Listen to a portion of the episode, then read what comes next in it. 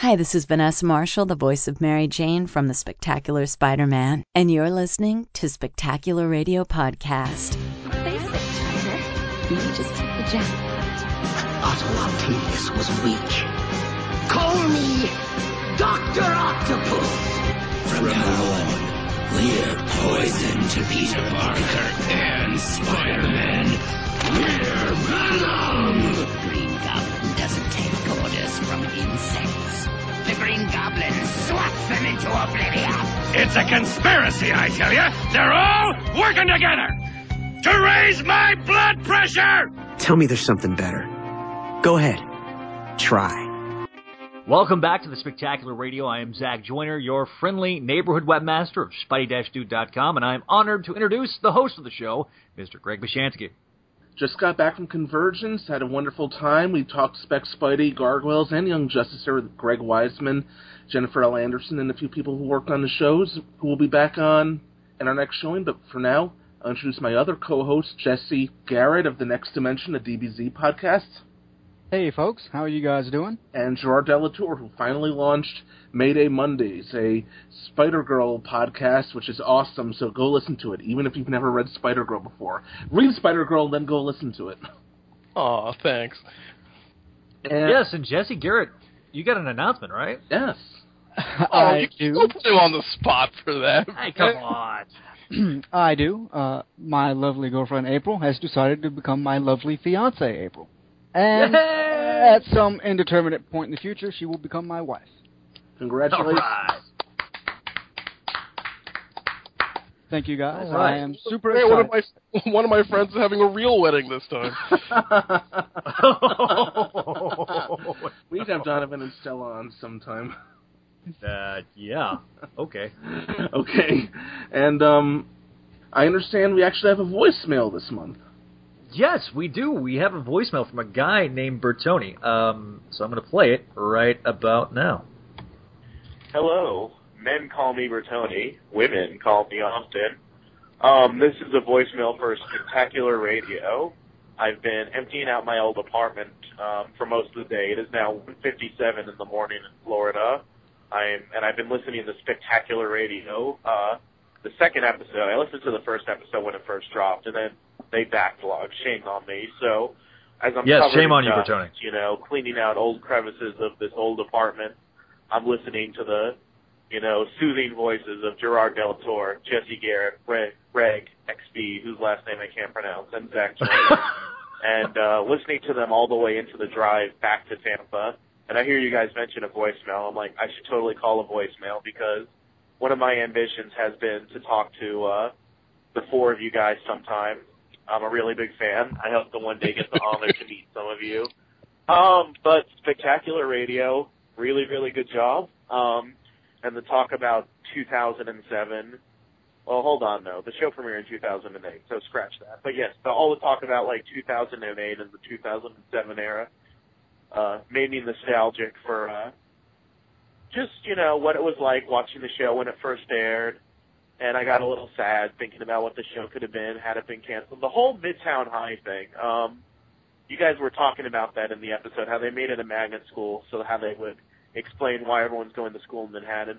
Over the years, so many people have tried to explain that. At one point in Untold Tales of Spider-Man, um, they said that it was called Midtown, not because it was in Midtown, but for another reason that I can't remember, but that the school was actually in Queens. Uh, as good of an explanation as any. I, I don't think I have to look at Amazing Fantasy 15 again, but I'm 80% sure that Queens is not mentioned in that first story, even though Midtown High is, and that it was just assumed that Spider-Man was living closer to the city. Um, and as canon, you know, got stronger and everything, you know, things were established, like the fact that he lives in Queens, and um, that was established after Midtown High. But I'm joining on and on. We're here to talk about the show, your show, and it's a good show. And um, I've enjoyed listening to it while I'm moving. Keep up the good work. And I am going to end this voicemail early because you don't want to hear someone drone on and on and on. It's time to get on with the show. See you later. You know, Betty Brant plays a big part in this episode. He's Mr. Betty Brant. so I kind of wish we had him on. Yay! Uh oh, someone just broke in. Give me all your money. Uh, the, voice, the, voice, uh, Yeah, the let- voicemail was a distraction, you know, spectacular boys. Ladies and gentlemen at home, Mr. Joshua Lepin Bertoni. Oh yes, yes. Hello everyone. Hello. All right, well, you know, we're glad to have you. Josh. We've had Um, as I both- mentioned in my voicemail, which was totally, you know, not planned to coincide with this appearance, um, and and that's not sarcasm. It totally was not planned that way. Um, it was just very fortuitous. I, I've always uh, dreamed of podcasting about Spider-Man with you guys, and I'm glad to finally get that chance. oh my god. this is very masturbatory. yes, it is, Very. but in a good way. Indeed. But is there a bad kind? I mean, Matt, I, I, I, I, I really, I don't, I really gonna don't want to it's ask public, that question yes. on the Well, I mean, Like- what if you're Edward Scissorhands? Oh. well, then it's not Yeah. masturbation; it's castration. All right, okay, let's move on because we've got emails. This is a long one. It comes from Alex Evangelini. That's what she said before the bank broke. Okay, posting it right here. Zach, read the book. All right. Dear Spec Radio, another great episode. Though I missed Gerard, also adding his thoughts into the mix. He missed you, Gerard. Oh, that's a lie, and I know it. Hopefully, in upcoming episodes, we'll have the full panel around. Plus one. Ha, I added that last part in. yes, I returned from the netherworld of the Force. Yes.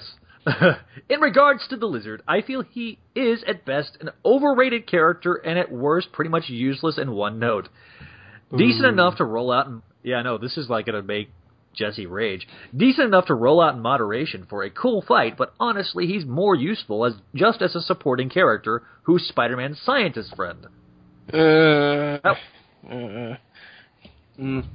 You want to tackle that right now? Science Because cause on, cause honestly, like, that got a little ridiculous at times, where it's just like, the guy is not an omnidisciplinary scientist. Well, what was he introduced as a biologist? And Peter's Yes. like going to him for like, uh, you know, th- these electronics don't work, Doctor Connors. Can you help me? He's like, no, I'm a biologist, you, you dumb idiot. like, why would I know the Well, answer to Oh, this? oh, That's- oh, all scientists, all scientists in comics can do everything. Don't you know that? Dr. Connors, I, He I knows hooked up my science. iPhone to oh. my to my computer, and my photos aren't syncing. Did you restore the phone to its factory settings? No. Can you zap it with the neogenic recombinator? Yes. However, getting back to the email. However, I've liked him in media adaptations such as this one because apart from his cool visuals and power set, media adaptations are starting off with a blank slate, and there is nothing wrong with the lizard the first time you see him. It's all the times after that which are problematic as things get repetitive or become Lizard brain. nom nom. All right. Anyway, personally, apart from the first Ditko and Romita lizard stories, the only ones he's liked have been Torment, which is crap but a guilty pleasure of his, and the first Mr. and Mrs. Spider-Man story DeFalco did in Amazing Spider-Man Family. Regardless, regardless, the way this show used Curt Connors and his family has been great up until this episode and will continue to be so. If nothing else, it's a clever way of working Empire State University into the series, despite Peter himself not yet being able to attend it. On a quick note, the Lizard was both in the 1960s and 1980s Spider-Man cartoons, and but not the Amazing Friends show to his knowledge. In the latter, he released a bunch of reptiles from a zoo, and in the former, it was a pretty direct adaptation of the original Ditko story. Well, that's all for now, but he looks forward to our dual coverage of episode 4 where things get shocking. I'm so, so sorry. He, but he couldn't resist. Regards, Alex. P.S. I doubt the show had nothing to do in, with inspiring Shed because that would mean the people behind Shed were actually looking at something which understood Spider-Man, which, which they clearly hadn't. P.S. I'm still bitter about it and will never not be. We all are.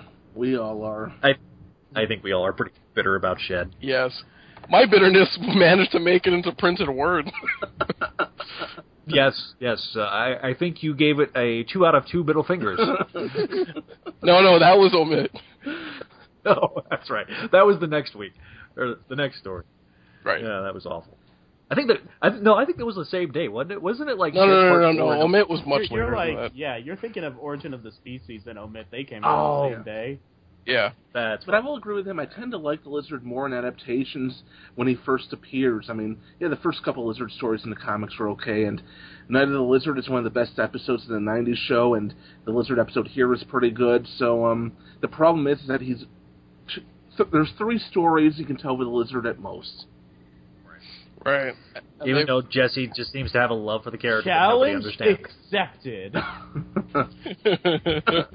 I'm gonna write a lizard ongoing series, and when I get to 100 issues, you're all gonna be very, very sorry. and if you want to listen to uh, a, a uh, commentary of the Night of the Lizard, you can go to the Clone Saga Chronicles feed over on iTunes and Spidey-Dude.com. Brunch. Plug.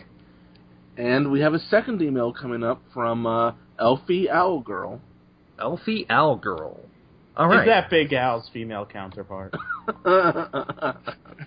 The world will never know. I don't know. All right. Oh wait, wait. Did you did you say owl girl or owl? Owl. Like- Who? Who? Elf. Owl. Uh, oh, okay, okay, got it. No, that's why that's why I made the Big Al joke. Scratch that. Okay. Alfie. Okay. This question is for both we groups. lost You guys Jesse. talk but we lost Jesse. Come back, No, Jesse. Yeah, we did. It's it's oh, we dialing him right now, Zach. Oh, it- meant the world to me, Jesse. He's getting married. Yeah, His, his, fi- his fiance said, "Dude, we're doing this right now." He's like, "Woman on podcasting." This is a, you won't let me like- podcast with my friends when I want to. This is a deal breaker. This wedding is us. Who gets Jesse- married at two forty nine at night? Jesse's like, Jesse, we thought you hadn't set a date yet. He's like, we hadn't, but you know, while you guys were talking, she decided to set it, and it's for right now. While you guys were waiting six weeks for Zach to show up, we decided to set the date, planned it, sent out the invitation. Thinking about the lizard eating his son made me realize that life is too short. Oh, short. God, no, Zach disappeared. Oh, no, he just unvideo that, Zach. Sorry, folks. Didn't plan on interrupting your regularly scheduled episode of Spectacular Radio, but it wouldn't make much sense otherwise. Hi, I'm Sam Savage, your friendly neighborhood designer and guest editor today. And while attempting to get Jesse back on the line, a huge chunk of the episode was lost in the recording process. Since all that was lost outside of an email reading was part of the recap, I figured we couldn't keep you waiting much longer and asked them up instead for you. Alfie girl, don't worry, your email will be read out again in an upcoming episode, and I hope you enjoy it soon. Anywho, Market Forces. A Tricorp truck containing the Shocker's suit is hijacked by the enforcers for the big man. Peter is asked to meet nice girl Mary Jane Watson, but promptly leaves to go meet with Harry, who, after being insulted by his dad, checks his email and finds out the Bugle wants to pay him. After getting into some confusion at the office, Peter meets Betty Brant for the first time after Jameson sends her down to bring back Peter to his office. Following this brief interlude, Spider Man fights the Shocker, losing the battle, and is checked from the Bugle as he is pounded into the trash compactor. Going back to school, everybody gives him crap as he smells awful. However, Harry forgives him as he heads off to tackle Flint Marko and Alex O'Hirn, telling them to inform everyone he's still kicking. Peter goes back to the Bugle to pick up a new check, only to realize he's missed another meeting with Harry, who isn't happy with him at this point. In between this and that, the Shocker is told to take care of our good old pal Spidey. And finally, after being rejected by Betty Brant for his upcoming formal, Spidey hears some tremors and heads down to fight the Shocker. We now rejoin the gang during one of their favorite gags. You can't escape me, I'll chase you to the ends of the earth! Mr. Jameson's a decent man. Down deep. We talking Mariana's Trench deep or Dante's Ninth Circle deep? You can't escape me. I'll chase you to the ends of the earth. Oh wait, wrong Put it in show. post production. Hang on, hang on, hang on. Here it is. Get back here, Shocker! Shocker! You can't escape me! I'll chase you to the ends of the earth! Yes. And so Spider-Man chases Shocker to the ends of the earth, which happens to be a movie, an old abandoned theater, and they have a pretty impressive fight scene where um, in the course of the fight scene, Peter learns a little bit about how if you're a mm-hmm. man, you need to keep your responsibilities while he's kicking the Shocker's ass. So Shocker's left for the cops, and Harry arrives home at the penthouse where Norman Osborn pretty much tells him to shut the hell up, man up, and stop being a whiny pussy. That's what he says. Uh, pretty much. Paraphrase. Before heading into his office to meet with Hammerhead, where Hammerhead wants to hire Osborn to um, create supervillains for the big man in order to keep Spider-Man distracted. Peter goes home and he presents his paycheck to Aunt May, and well, even though Aunt May insists he save some money to buy a new camera, and so the episode ends with Peter having to take another bath because he still smells like garbage. Nice. So, no, I think he smells like tom- tomato juice. oh right, now. right, no, no, yeah.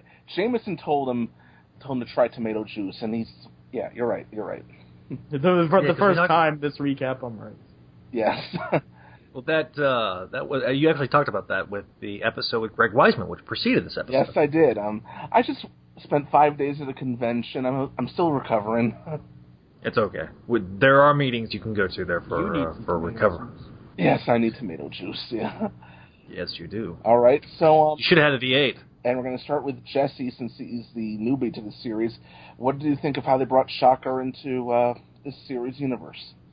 Yeah, so I thought Shocker's introduction was very organic. It wasn't just like, hey, here's a villain. It was kind of built up over time. Now, I don't mind the big change because I'm not a huge fan of Her- Herman Schultz. I don't think anybody is really. He, it's not like he has Yeah, a we- development. Oh, we're going to talk about that in a bit. Yeah, I, that that that was probably the biggest controversy of the series. But go on. No, bigger than Lion Raven. Okay, I'm sorry. But uh, I like that they beefed up his powers somewhat, or at least had them shown in different ways, like his his type of force field he had. I thought that was pretty cool. And the Shocker is actually giving him uh, a run for his money. You know, he's giving him a tough fight, which I really hadn't seen. I haven't seen in the comics in forever, and I haven't seen him in any other media put up that much of a fight. Yeah, Shocker what has become kind of a joke in the comic books. I mean, I thought he was pretty tough in the '90s show, though. I do like him there. I mean, it also helps that it's Jim Cummings doing his Negaduck voice. Right. Oh, dude, he, he he's so badass. He wears his costume under his prison outfit. yeah, yeah. Uh, I, li- I like the redesign of the costume. It, it still screams the, the same character without, I guess, just modernizing it mostly. And just the character of Montana himself, and I think Zach can attest to this, as uh, we're both from regions of the U.S. that get picked on for their accents. I hey, like that hey, he, what are you trying to say, man? I like that he's shown to have an accent, but he isn't shown to be Yes. unintelligent at all. Right. Well, Spidey kind of picks on it at one point. With that accent, I was thinking rodeo clown. yeah, and I love that part too. So uh, overall, yeah, I, I like him. I like what we've seen of him I so far. grow. Probably the best adaptation of the Shocker I've seen. Gerard? Boo on you, Garrett. Boo on you. Yeah, I'm I'm all right with the Shocker in this show. I'm sort of ambivalent to him. He's not terrible, but I, he didn't he never particularly warmed up to me, or I never particularly warmed up to him, I should say. Yeah. Yeah, you. How would he warm up to you? In prison, no. Uh, with, his, with his suit on over his over his jumpsuit. Season two, we Uh, see him in prison. He's not wearing the suit. Um, I- I'll say this though, he's not nearly as memorable as '90s show Shocker because I just love '90s show Shocker so much. It's Um, 90s show. it's and the shocker, I think we need to do it again. Yes, we do. Get back here, Shocker! Shocker!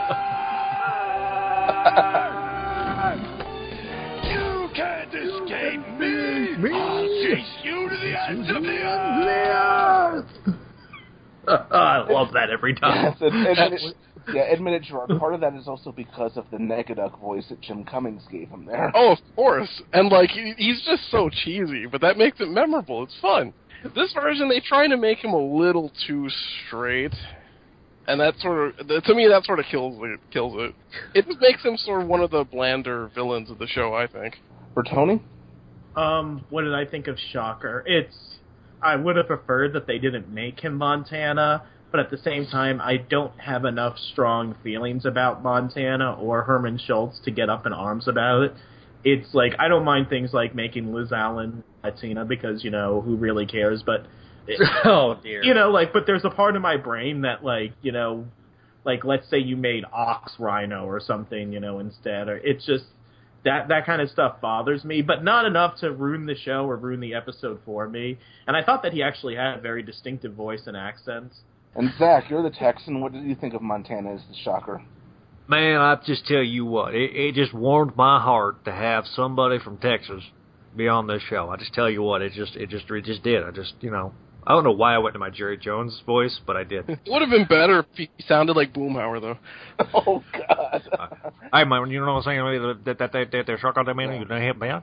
Anybody, anybody, you know. Well, um, Montana. Shocker. I knew a guy that sounded like Boomhauer. Nice. I swear to God, I there was a guy that worked. no, my there was a. Can't go through drive-throughs because they can't understand what he says. nice. They ask him to Oh. pull forward. I'm sorry, Jesse's dead. Dude, when I get around him, it's like Han and Chewie. No one else can understand what he says. I have to translate. Is it going to be like like Rocket and Groot? Yeah. Well, um, my that's pretty much it. my opinion on Shocker. I mean, I liked him. He's not my favorite, but I enjoyed him. I mean, I enjoy the power set. I like how he's his cult. His job is to hunt down and murder people for the biggest crime boss in the city. That's what he does, and he's apparently very good at it.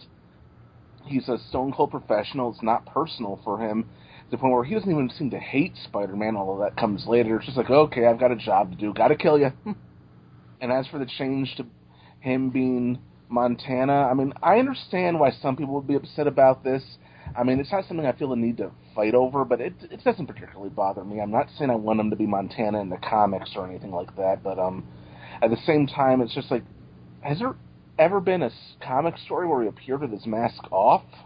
Um, in the Yeah, nineties. he, he's appearing with his mask off, like semi often now, in Superior Foes of Spider-Man. I need to read that book. I need to read that. That's a great book. No, I tell you, um, that's a very offbeat take on the Shocker. He's very kind of like it's it's played for comedic effect. But uh, in the '90s, I don't know if anybody remembers the story, but uh, when Spider-Man was got bitten by Morbius, the living vampire, with his sucker hands, he uh, got vertigo on the and was stuck on the side of a building, and like there was an entire issue devoted. It was drawn by John Romita Jr. and written by Howard Mackie where the Shocker actually shows up, and for some reason, like the Shocker looked like um, Alan Moore's bastard son.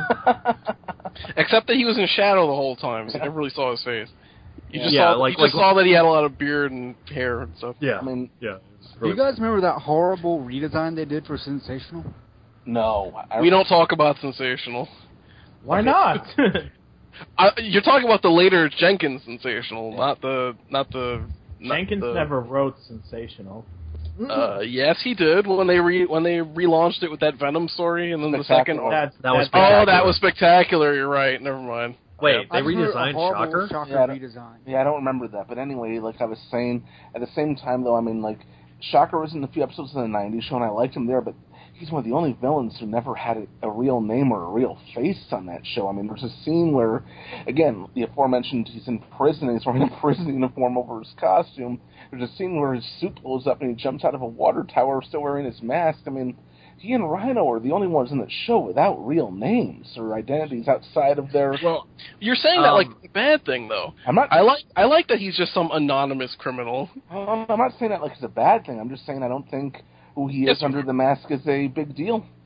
See, to me, it's I'm less annoyed that they turned him into Montana. I'm a little more annoyed by the fact that somebody handed him the suit in a suitcase in a, like a briefcase rather than the comics origin, which is that he's a guy who sort of had a little ingenuity and actually built the suit himself. Mm-hmm. And then what? Oh, I'm suddenly forgetting. Did he use it to escape from prison? Yeah, he did. Yeah, exactly. So like he was in the prison workshop or whatever, and then he put it together himself, then used it to break out. Although Greg recently did say in our last podcast, if it makes everyone happy, you could say Montana's real name is Herman Schultz. Right. Have you ever seen Montana and Herman Schultz in the same place at the same time? nope. Nope. Montana's Montana's dead in the comics right now. Right now, yeah, I mean, he'll, he'll see that he's not a character that they're going to use in the comics. Often. Well, and, and and he fell to his death, and there was no body, so like if he, he comes, could still be alive, or unless he's the one person that fell to his death and actually stayed dead. but um, saw Weisman say this in, a, in an interview once, and we'll talk about this more when we get there. He one reason why he felt that changing the Shocker's identity helped him is that it made it more be- believable that he would change the Green Goblin's identity for what's coming later. I guess. Um, So so so to set the seeds with the fans. I mean, a lot of people did fall for that. I have no I mean, idea it- what you're talking about. no, no, no, no, you don't. Thanks for the spoiler, jerk off. Weisman already God. spoiled it on the first episode. Hey hey, don't apologize. I never did. yes. Yeah, so He doesn't get that line yet. no, no, that was episode one. That's the that. idea, Zach. Ha ha. It was episode one. He said I, I that. do get that one. Yeah, he said that more than once in the first episode. I remember Yeah, Greg yeah, actually criticized reiterated that because he said it again at the end in a context that made no sense. hmm Yeah. Okay, okay that's right. I never forgot. apologize. it's like Why are you not apologizing? I never apologize, bro. Oh, broke out. Yeah, nice. And now to bring up Gwen's another gonna give you the look. nice. We're still a few episodes away from actually seeing the look, but we It- it's it's the big reveal. Like- yes, it is. the They, look. they refer to the look, and then like the end of season one, like we get the look, and then in season two, like the big, big like you know storyline is will Gwen give the look again? In what direction will she give it? What will she be wearing when she gives the look? Who will be the recipient of the look? If we would have had the Find out more if you listen to Spectacular Radio. Let's go. So, um, but overall, I mean, I like Shocker on this show. He's not my favorite, but I like him. Is that the uh, Yeah, I- consensus here? Sure. Yeah, sure, why not? I, hey man, I like me some shocker. I like. uh, we're not. Oh wait. Yeah. Oh wait. I knew where you were going with that. I think my favorite adaptation of Shocker, though, has got to be the, the Spider-Man 2 movie game. He's just so hilarious there. Yes. Oh, I forgot about him. Oh. Yeah, he's in the Spider-Man 2 video game. Shocker is one of those characters, just like Rhino, who just frequently shows up in video games. I think that's one of the reasons I like the character so much. he 'Cause works I well just in because I've beaten his ass like dozens of times in video games. By I mean, you, I I mean, you can't you can't just randomly He hit his insert. ass Green, for three generations now. yeah, I mean, you, you can't randomly insert Green Goblin or Doc Ock or Venom into just any story. Shocker and Rhino are easy. hmm That's what she said. Although, uh, you ever played uh, uh, Spider-Man X-Men Arcade's Revenge? They stick Shocker in there in a way that's really stupid. I played Spider-Man Enter Electro for the PS1 and Shocker there. Oh my god. He was the only like one of the few that didn't appear in the first game. I remember. Like him and Electro were like two big omissions from the original Spider-Man um, Activision. There were no goblins in any of those games either. hmm Huh. You're right. I just realized. that. You are. I I never realized that until you said that. Thank you. Greg. Then again, considering the time period those games came out, it might have been a movie-related thing. That could have been. And anyway, um, mo- Yeah. moving on, another character who's introduced in the big way in this episode, Miss Betty Brant, Bertoni. What is everyone looking at me for? Okay. Because you are Mr. Anti-Bertoni Betty Brant. L- l- let me point out some let me point out some trivia in the most douchiest way that I could by you know Yes, by, because, by, by wow. bragging and luring it over you. What would each of you say the biggest difference between Comic Betty and Spectacular Betty is? Because they made one very particular change with her. I know, I know, She- I know. I know. I know, I know. okay. Let's all yell out simultaneously. no, no, no. Go ahead. Go ahead. Her hair short? She's she's older. She's older. That's like one of those um, often repeated Spider-Man myths from people that Betty Brant is older than Peter Parker. And I mean, a lot of people know the whole backstory, like, oh, well, she's a high school dropout. Like, we know that, but Stan actually, like, he got bananas for, um, like, Marvel fans would literally send him bananas saying, how dare you have Peter Parker date an older woman? So in the letters pages four, it might have been issue nine or ten of Amazing. I'd have to go back and check. But in letters pages, Stan established that Betty is actually a few months younger than Peter. Um, it which hasn't is been. stupid. Wh- Why? Why is it stupid? Well, uh, how, would, would it be okay for like a like a fifteen year old to be working as the secretary for like Rupert Murdoch? Well, but but they but they established in Untold Tales a little more about that. That like it was a favor to her mother, and that she's the only one who can handle Jonah's temper. But would it be okay for a fifteen year old to fight the Rhino?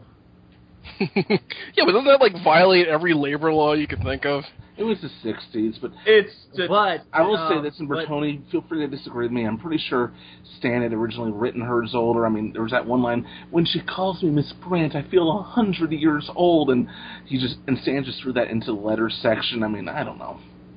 Stan just probably forgot, and there's been two references to Betty being older in the comics that forgot Stan's uh, letter. One of them I don't count because it's a John Byrne story um, from chapter one. So chapter one's not in continuity, but Betty like is storming away saying, "This is all my fault for dating a younger man." And in an Untold Tales of Spider-Man issue with um, where Spider-Man teams up with the X-Men, Liz Allan asks him about the older woman that he's dating, and Peter doesn't correct her. So a lot of people have forgotten about it. And like Conway wrote, like in a a magazine article, that he was always curious about the Betty Peter age dichotomy.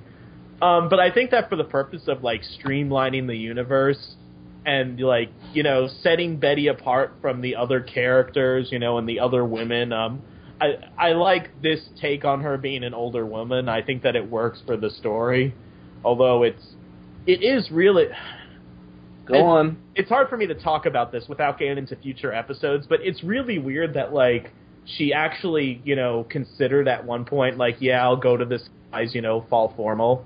Like, Mhm. you know, she essentially kind of warned because she's that much old. Like that was weird, but it never saw fruition. But I like that they are that like they're they're incorporating that early relationship into this show, albeit in a different way, in a way that works for this version of those characters. I don't know if it was weird that she would agree to go so much as she wasn't going to do anything with him. She wouldn't. She probably wasn't wasn't even going to hold his hand. I mean, she was just going to go to okay, I'll make this funny guy look good in front of his friends for an evening. Yeah, but isn't there something mildly skeevy about the fact that she's sort of leading him on a little bit? Well, Betty that's- Brant to a nutshell. yeah, that- come on. She married a guy and didn't stick around for the honeymoon. Oh, we're going to make so many jokes when we get to that episode. Supposed to be. She's twenty. Yeah, I know, so the- the- the she's season- four years older than him. Yeah, I'm glad that in season four, like they they adapted the whole like Betty leaving Ned on the honeymoon thing. I was surprised that um the censors let Weisman do um all the stuff that they did. Yeah, well, yeah, I'm shocked that Peter got to sleep with her. Well, yeah, but the the episode where um Shashan became sister son and threw a pie at Mephisto's face, best episode ever. Yeah. but yeah, I mean, I enjoy Betty on the show. I kind of, I think it would be funny if she was the raging bitch that we know and love from the comics, or loathe, depending upon who you ask. But I Yeah, guess we've I- got, I guess we've got Sally Avril for that. That is true because I know that um one of the reasons Greg had me on here is like for the you know the Betty Brant rants, but I, I got to be honest, there's really not a like this is a different enough Betty. Like even the Betty from the '80s Spider-Man animated series, you could do that for because, because holy holy darn, you know, like watch an episode of that show. Um, like, like you know, I could grasp at straws if I had to, but this Betty doesn't like you know she she's not exactly the super villainous that her you know comic or '80s counterpart is. She also doesn't appear to be nearly as racist as the '80s cartoon You mean uh, the '60s cartoon? Yeah, Oh, it's- it's- right, right, it's- it's oh, in the window, a horrible creature.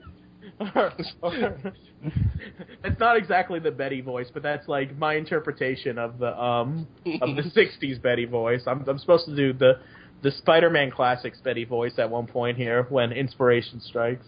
Yeah. Okay, and moving on, this episode also really begins to introduce us. We met him in the first episode to Jameson, and it even humanizes him a bit when he suggests tomato juice.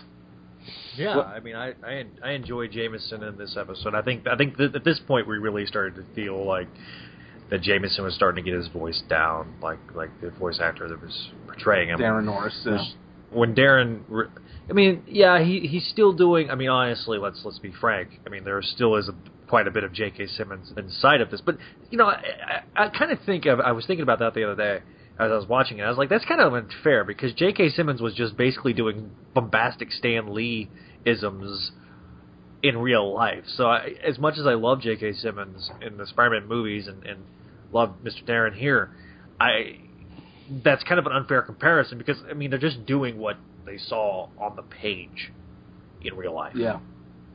And, You know what I'm saying? And this is definitely a very classic Stan Lee Jameson. I mean, not really the '90s Jameson that Ed Asner portrayed, and that's okay. I like Ed Asner's Jameson a lot too. But um, Jesse, Right. you were a bit critical of Jameson in the first episode. What did you think of him in this one? I really liked him in this, uh, mainly because, like you're saying, it, it humanizes him a little bit. Just this one like throwaway line: use tomato juice, because like you get a whole idea that he, you know, he used to be the same type of reporter. You know, he like he, he was in the street doing doing the same thing. I liked that, Mm-hmm. and because I think those moments with that, that character in any medium are very, you know, few and far between because he's usually the loudmouth yelling, you know, caricature. So I was like, I saw that, and that gave me hope for you know what, what they could possibly do with him in this series.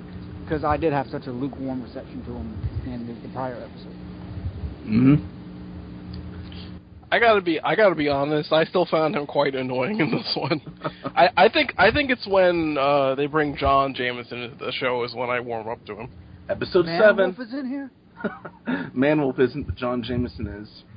Um, I, I like the moment where like he sends Peter out, and like Betty has to come back and get him. Like that, that, that was a fun moment. That's such a Jameson thing to do. Get out of here! Right. I like the scene where they're uh, they're they're stuck between the rotating door. I was like, that that just strikes me as something that that would happen to Peter Parker. Mm-hmm. Without being Yes, without being so. stupid, nuck nuck nuck that Parker Yeah, left. like I, c- I could see Tobey Maguire having pulled that scene off. yeah. What about God. Andrew? Oh god, I hate revolving doors. They terrify me. Oh, we had this horrible revolving door at the uh, co- at Convergence when we were there. It was motorized, but we didn't quite realize it right away, so we would push it and it would stop. And Oh my god, they they uh, my sister works at a hotel, and they have one of those like quasi motorized ones, but it's totally just just busted, so it never works. And it's like the heaviest door, so if it stops working, you're basically trapped in there, unless you're like you know the Hulk and you can push your way out. Are you I got- claustrophobic there, I got, of course I am. So I got stuck in there, and it was just like You it was live in New York. You it have was to like know for this. it was like straight up like Storm from the '90s X Men cartoon, where I'm just like scratching on things like let me out. yeah, I don't think I've ever seen a rotating Yeah. door in real life. what? I know. My, yeah, so yes, I've revealed I've revealed a secret. My arch nemesis, revolving doors. nice. So if you want to trap Delatua, you must find a revolving door that does not work. Nice. And this episode also- also has a big moment. It um begins the alliance between Norman Osborn and the Big Man. Yeah. And what I thought was actually a pretty well done, well directed, and in some cases pretty chilling scene because they're talking about human experimentation there. I mean, granted, we know what comes when you think about it. It's just kind of ugh. I love that that's Yeah. the hook that gets Hammerhead. Into it. Hammerhead turns around and um, Osborn's already unbuttoning his shirt. He's like, "Dude, what are you doing?" He says, "You said you wanted to come over here to experiment. Human experimentation. Human experimentation." Oh, yeah, that's and, totally then, that's and then Emily Osborn walks in. that's totally say a what I meant to. Yeah, she walks in and she's like has a whip and like, "I'm, I'm ready, Norman. abort, Emily, abort. He wants human experimentation. Aren't we humans? Abort." Honestly, it wouldn't surprise me. Anyway, Jesse, you were saying? Uh, I, was- I was just saying that I love that the mention of, of experimentation is what gets Osborn on board. Like he talks about that and he starts smirking like that piques his interest. Before he's just like, why would I do this? But he's like he's such a, a sick little bastard that he he wants to experiment on people. What are you talking about? Norman Osborn's a very nice man and the perfect father. I, I love that Hammerhead hears that whole exchange with him and Harry. like, like that this crime boss came over to talk to Norman Osborn, and he's like, he's waiting for this guy, and then he hears his teenage son come in whining about, you know, how the kids at school don't like him. And Hammerhead, you know, to his credit, like plays it off like, eh, kids will be kids. Right. Like what? Like uh, when I, I love his advice that he gives Harry. You want to be popular? Be popular. Yeah, if only it were that. Get outta he here. has the best. Yeah. That's the worst advice in history. Zach, what are you talking about? I'm being sarcastic. You're parked in a no whining zone. Yeah, that was my favorite. Stop quote. whining. But I was going to Tashi Station to pick up some power converters. You can waste time with your friends after you pass your calc exam. But I have no friends except for Peter, and he keeps on ditching me. And I think that you like him more than me. Do Of you course. love me, Dad? Of course not. Now get out of here.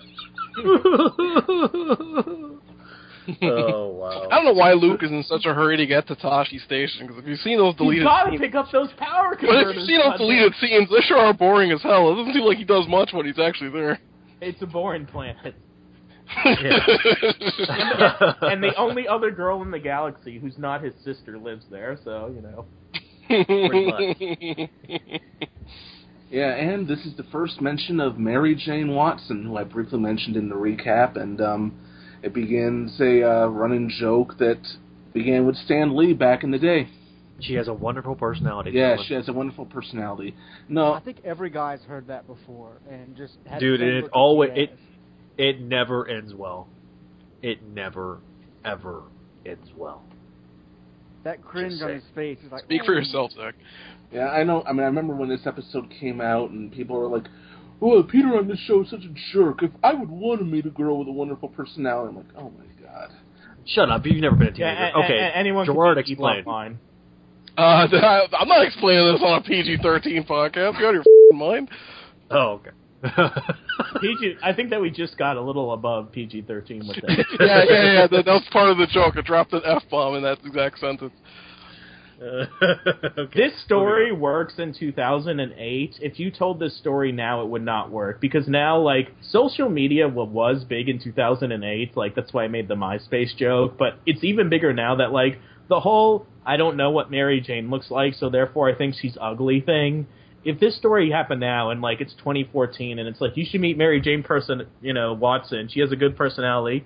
When he goes over to Harry's house, I'd be like, oh well, let's look her up. Oh look, here's some selfies of her on Instagram. She's kind of hot. Oh, here's her Facebook page, and look, here's her blog about her wanting to be an actress. God, Peter, you better meet her before I do it. Yeah, that's a that's a classic Stan Lee story you can't tell anymore. Yeah, this is the last time that you could tell it with it making sense. I mean, I'm sure that they'll try and retell it in another setting or whatever, but Not everyone uses social media, but Mary Jane's the type of person who would use social media. yeah, she Yeah. wants she wants to be an actress, okay, she, and a model. She's gonna have selfies of her out there, and I hate that word, but All right, So what so is, uh, what are, I just want to throw this out there. What is everybody's opinion of Osborn being the? I guess I, I don't know if this is going to be the status quo going forward, but being like the instrument to create villains. He only really creates two of them or three, but um, it's actually not. He doesn't make It every seems like it villain. would, it would run the risk of being too convenient for the story. It doesn't. It doesn't. It only happens two, three times at most. I mean, Yeah, it I mean, makes it's one of those things. If you have, if you're in New York and you have this this company, you know, it, it's it's a a good way to do it if you're going to go that route. But Ugh, I don't like it. Yeah, but they don't go that route. good, good. I'm I'm glad to hear that. Yeah, that would be really stupid if they suddenly, if like they showed a scene where somebody's walking through the hallway, and like you see a pair of vulture wings and some octopus arms in the background, so that they could e- just lazily graft those on the characters in later movies. Lazy storytelling. I don't know that that that, that could be amazing. It could be amazing for Spider-Man too. well done. Yeah. Clap. Slow Or, or you could just have every scientist who's ever lived work for Osborn. Come on. No, they're not going to do that. I mean, I mean, or Dr. Kafka I mean- become a man. I mean, Osborn's in this show quite a bit, but it's not like '90s Osborne who's behind everything. He's involved with a lot, but so is Doc Ock, so is the Big Man. I mean, it's a. I think on the show, as we'll see, Weisman struck a pretty good balance. Right. So we want to give grades. All right, um, Jesse, you're the newbie. You go first. Hmm. I'll say uh, I'll give it a, a A minus, just because uh, the, the whole episode as a whole was very solid. Uh, I enjoyed everything about it, but Shocker isn't the most interesting part of it for me. Like a better villain or more interesting villain would bring it up to me more. Okay, um, Gerard. Uh, I'd say a B. It was good. It wasn't great. Okay. Josh. I'm gonna give it an A. Um, I didn't have anything major wrong with it, and I like the feel of it. One thing that I want to mention here as I'm grading that I didn't mention during our random notes is um, the thing like the running gag with Peter smelling and like him trying to get rid of it throughout the episode and like characters commenting on it and Peter makes a comment and then even at the end the tomato juice thing like closing it it was done the right way, and in the hands of a different writer or paced differently, it would have been obnoxious. A lot of times in modern Spider-Man stories where they do stuff like this, like you know, do things to humiliate or demean Spider-Man, um, it comes off too much as trying to emulate the old days without just. It, it's hard to articulate what it is I'm trying to say, but they hit. They don't they, its death. well, they hit that chord here. The moments happened, and Peter didn't like look at the reader and like shake them or the viewer and say, "Oh boy, isn't this weird that this is happening to me? Doesn't this remind you of those essential Spider-Man issues?" Um, Naked Spider-Man in the first issue of the reboot comic. I, I was literally just thinking of that. Yeah. um, you know th- th- that and other stuff. Like when something happens to Spider-Man here, like him trying to get his shoes back in the first episode, which I haven't seen since it first aired, but I remember that, and like trying to compare how that would have happened in a contemporary comic of the time. It's uh, I feel like th- this is this captures that feel without trying to do it for the sake of doing it like the old days. It's a good modern take of it. Yeah. Dan Slott, yeah, Dan Slott, you're fired. Weisman, you're hired. Oh God, how I wish. Um, a- a- after that Flash Thompson backup story, I I really wished because that was one of my favorite Spider-Man stories of Yeah. that decade. Yeah. Uh, it's the Parker luck without beating you over the head with the Parker luck. It's like, oh darn that Parker luck. You know, it, it, it's subtle. There's subtlety to it. There's not. It's not punching you in the face. Yeah, yeah. There's a fine line between a gag and just straight buffoonery. hmm And like, this is not buffoonery. It's just a little Well, gag. and we sake. like, and the gags are part of why we like Spidey. But buffoonery, I'm like, like I said, modern comics take it way too far. They don't know how to balance it. I mean, I don't need Spidey kicking ass all the time, being a winner, and having nothing unfortunate ever happen to him. But I mean, balance it. I mean, a good writer does that, and this team is really good. They get it. Mhm. Right. Okay, I'll give my grade. Go on. Uh, I'm gonna give I'm gonna give a B plus for this one. I thought it was good, but not it's not great yet. I think it's there's a lot of world building that's still going on, even with this fourth episode, and it, that's something that I, I love about Weisman is that he there's a slow expanding of the universe each and every episode. There's a little bit here, a little bit there. Now we're in the second arc of the first season, so we're getting a little bit more, getting a little bit more Jameson. You know, we got a lot of the stuff in the pilot, but now it's starting to sort of pay off here. So I, I, I'm liking what I'm seeing, and I'm liking where it's going. I liked, uh, you know, I like Shocker, but uh, don't love Shocker. So I'm going to give it a B plus. Yeah, I'll give it an A. Also, again, I thought it was a pretty solid episode. I mean, I'm not giving it an A plus because, like I said, I liked Shocker. I liked Shocker a lot. Even I didn't love Shocker, and um, I like the organized crime element. That's always been one of my favorite elements in Spider-Man. So I'm glad it's really beginning to. I mean, it was in the first episode, but it's really entering the universe here. I mean, Yeah, this this show does a really good job with the gang war that from like the 80s kind of when we get feel. season two, yeah. Especially in season two. But um, I never really saw that like in the '90s show or any other other place. That's kind of cool. hmm I mean, yeah, I don't, King, I don't, I don't think censors would let them get away with that in the '90s show. yeah, I mean, King, That's true. yeah, Kingpin and Silvermane kind of threatened each other a lot, but Silvermane. and Spider-Man allies. Do you need do you need your bottle? Do you want your bottle, Father? No, but this useless body of mine needs it. Oh, how I rue the day I ever toyed with that tablet of time. We meet Silvermane in season two. Get ready for more jokes. Yes. we get there. I mean, we're still Yes, away, but Spider-Man's weakness is that he cares too much. My my Quickly, favorite change thing. my Of, diaper. well, one of my favorite things is that. Spoiler alert! One of the big, big subplots of of Superior Foes of Spider-Man is the fact that Silvermane's head is like, is just his head. There's no body. It's just Silvermane's head, and it's like running around Yeah. like a football. yeah, yeah. And listeners, this is why we both are awesome and why we suck. We go off topic a lot, but hey, our rapport is amazing. Yes, it is. so we're gonna wrap this thing up with it, Yep. Greg. Yes, we will. And um, I, like I said, I love the episode, and we'll be back soon with um Greg Weisman and Jennifer L. Anderson to discuss competition, and this crew again to discuss competition. In the meantime, well, Zach, can Peter chase in the Shocker lead us out? I think it can. And while I'm getting that prepared, uh, don't forget that Greg Weisman's book is out now. His, His his second book book is of his, out.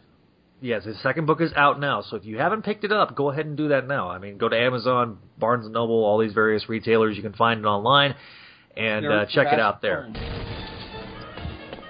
Get back here, Shocker! Shocker! Yes. You can't escape me! I'll chase you to the ends of the earth! All right, with that, we'll see you next time here on Spectacular Radio.